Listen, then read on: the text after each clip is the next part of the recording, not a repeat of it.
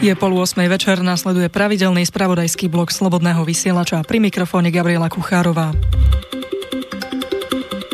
Denník Nový čas v sobotu zverejnil informáciu o tom, že na polícii vypovedal muž z Veľkej Mače, ktorý tvrdí, že pozná osobu z identikitu zverejneného v súvislosti s vyšetrovaním vraždy. Podľa Mareka z Veľkej Mače by malo ísť o jeho kolegu Miroslava Č. Miroslav zasa vyhlásil, že nerozumie, prečo je na policajnej kresbe. V útorkovom vydaní denníka tvrdí, že ho polícia ešte nekontaktovala. Miroslav zároveň podľa portálu Aktuality uvažuje, že pôjde na políciu v Ostrave, lebo ako tvrdí, ostravskí policajti spolupracujú so slovenskými. Potvrdil, že do Česka odišiel spolu so svojou rodinou pre prácu a z Veľkej Mače, kde predtým býval, neutiekol. Zároveň vyvrátil tvrdenie, že by sa poznal s talianskou rodinou Vadalovcov. Pojednávanie s obvineným podnikateľom Ladislavom B. sa začína 7. novembra na okresnom súde Bratislava 2. Informuje o tom rozpis pojednávaní na internetovej stránke rezortu spravodlivosti. Ako informoval portál Webnoviny, podnikateľ Ladislav B. od minulého roka čelí obvineniu z neodvedenia daní a poistného. Podnikateľ je obvinený, že cez firmu v roku 2012 kúpil 7 bytov v bratislavskom bytovom komplexe Five Star Residence za 12 miliónov eur. Skutočná suma však údajne bola nižšia. Podľa vyšetrovateľa si tak podnikateľ ako konateľ spoločnosti v apríli 2012 neodôvodnene uplatnil nárok na odpočítanie DPH vo výške takmer 2 milióny eur.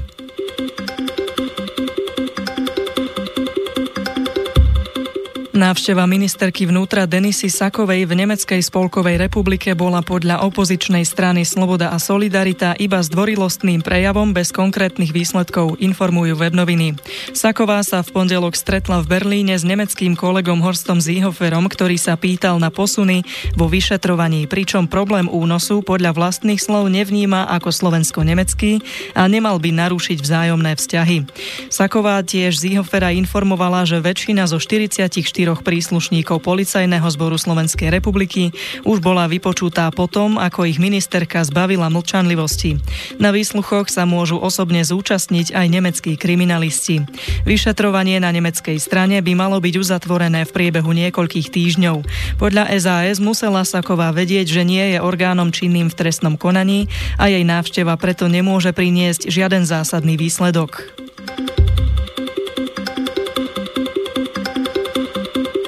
Poslaneckého asistenta Filipa R. dnes okresný súd Bratislava 5 uznal za vinného stresného činu ohrozenia obchodného, bankového, poštového, telekomunikačného a daňového tajomstva.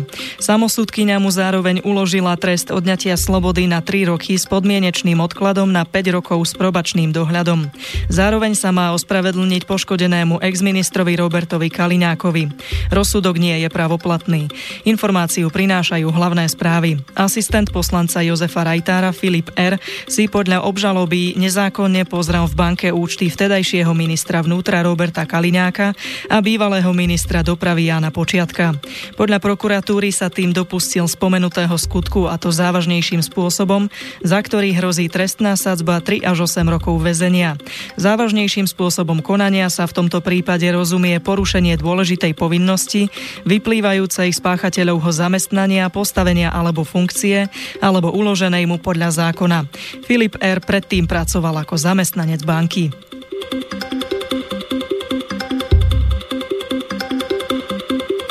Predseda Národnej rady Andrej Danko má v Slovenskej advokátskej komore zapísaný titul doktor práv na základe predloženej overenej kópie diplomu z Univerzity Mateja Bela z roku 2000. Agentúru SITA o tom informovala hovorkyňa komory. Danko počas oficiálnej návštevy Grécka povedal, že je absolventom Univerzity Komenského v Bratislave a má riadne ukončené doktorantské štúdium. Denní Gen v pondelok napísal, že Danko tají, ako sa stal doktorom práv. V zozname absolventov Univerzity Komenského má iba titul magister. K záverečnej práci, ktorú na získanie právnického titulu potreboval, sa podľa webnovín na univerzite nedá dostať. Uráža ma pošpiňovanie mena denníkom N. Ich problémom je, že zacítili možnosť mojej kandidatúry na prezidenta. Mesiac mi robia peklo zo života, vyhlásil Danko s tým, že takto útočili podľa neho aj na Imricha Bereša, Petra Kažimíra a Miroslava Lajčáka. Podľa Danka denník N žije len z toho, že hádže špinu na koalíciu koaličné strany, pretože ich sponzor spoločnosť ESET platí aj politickú stranu Progresívne Slovensko.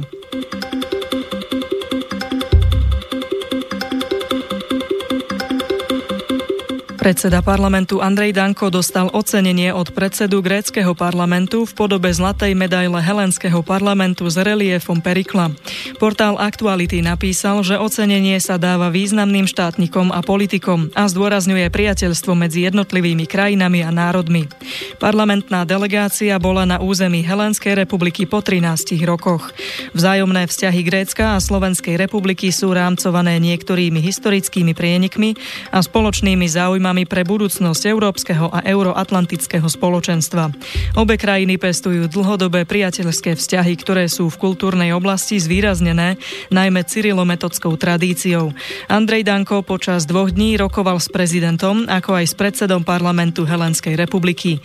Grécko má za sebou ťažkú cestu konsolidácií verejných peňazí a je obdivuhodné, ako ju zvládlo.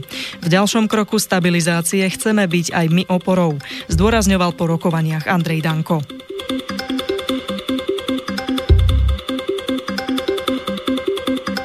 Univerzitná nemocnica Bratislava má zámer vybudovať 199 nových bezplatných parkovacích miest pred nemocnicou svätého Cyrila a Metoda v Petržalke. Na vybudovanie parkovacej plochy nemocnica využije prostriedky z kapitálových výdavkov, ktoré jej poskytne ministerstvo zdravotníctva. Parlamentné listy uvádzajú, že predpokladaná cena stavby je približne 1,6 milióna eur bez DPH. Predpokladaný začiatok výstavby je rok 2019. Parkovisko vrátane chodníkov chodníkov a prístupových komunikácií bude na celkovej ploche viac ako 6500 m štvorcových. Nemocnica predpokladá, že parkovisko bude sprevádzkované v roku 2020. Pozemok, kde sa plánuje výstavba parkoviska, patrí mestu Bratislava. Preto univerzitná nemocnica v spolupráci s ministerstvom požiadala mesto o prenájom. V súčasnosti môžu pacienti a návštevníci Petržalskej nemocnice využívať 230 parkovacích miest na platenom parkovisku za 1 euro za každú začatú hodinu. Toto parkovisko prevádzkuje súkromná spoločnosť na základe koncesnej zmluvy.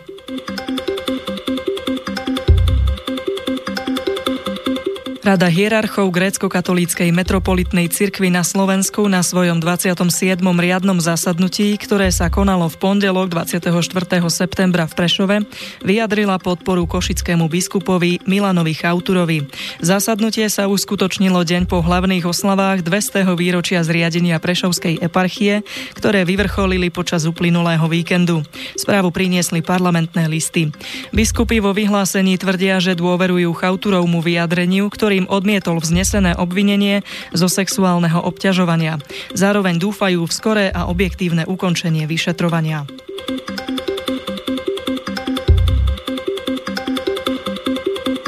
Talianská vláda schválila v pondelok dekret, ktorý uľahčí deportácie i odobratie talianského občianstva migrantom. Informoval o tom spravodajský portál Parlamentné listy.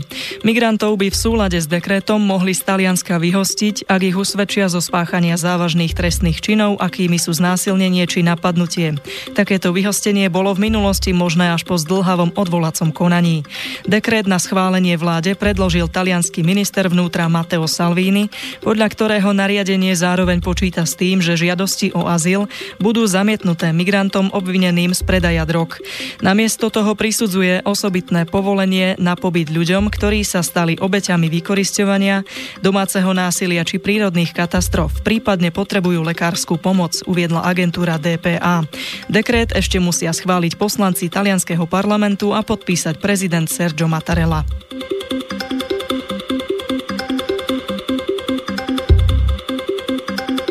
Francúzsko zatiaľ nie je pripravené na to, aby záchrannej lodi Aquarius 2 s desiatkami migrantov na palube umožnilo zakotviť v prístave Marseille a vylodiť pasažierov.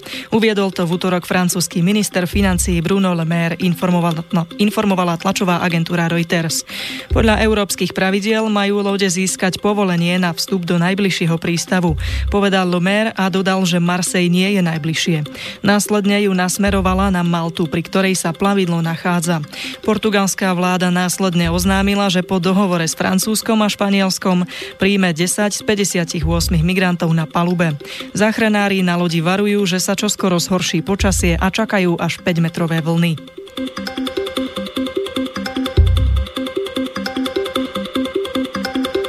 Švédsky premiér Stefan Löfven v útorok nezískal dôveru nového parlamentu, ktorý vzýšiel z volieb 9. septembra. V nich stredoľavý blok vedený Löfvenom získal, zvíťazil rozdielom jediného mandátu nad stredopravou alianciou. Löfvenová sociálna demokracia tak dosiahla najhorší výsledok za desiatky rokov. Ako uvádza denník Pravda, posilnila naopak protiimigračná strana Švédsky demokrati, ktorá si pripísala 17,5% hlasov. Vzhľadom na tesný výsledok výsledok parlamentných volieb nie je jasné, kto Lofvena v kresle predsedu vlády vystrieda. Výsledok hlasovania o dôvere premiérovi sa očakával, pretože stredopravá aliancia, ktorá zahrňa umiernenú koaličnú stranu, stranu stredu, liberálov a kresťanskú demokratickú stranu spolu so stranou švedských demokratov pred hlasovaním uviedli, že Lofvena nepodporia. Ten napriek tomu sám odstúpiť odmietol. Predpokladá sa, že šancu sformovať vládu teraz dostane Ulf Kristersson, šéf um umiernenej koaličnej strany, ktorá je v aliancii najsilnejšou stranou.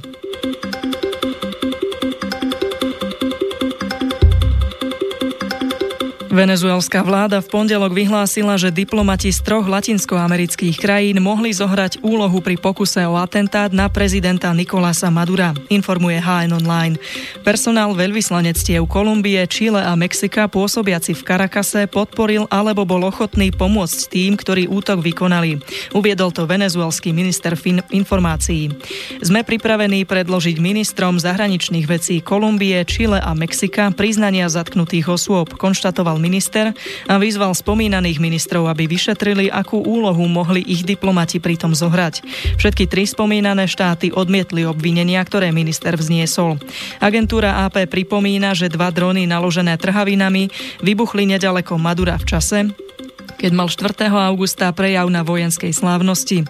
Niekoľko vojakov utrpelo zranenia. Maduro ostal bez újmy na zdraví, ale podľa venezuelských predstaviteľov išlo o pokus o jeho zabitie.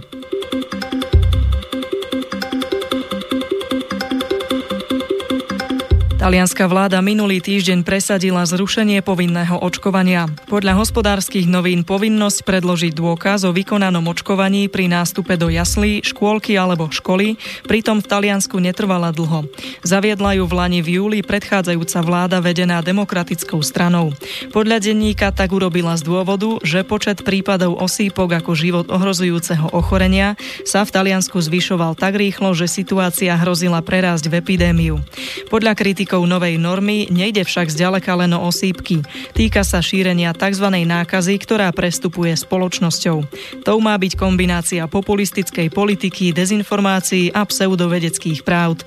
Štát týmto rozhodnutím púšťa do éteru dvojznačnú informáciu, ktorá môže rodičov pri rozhodovaní o očkovaní ľahko uviezť do omilu.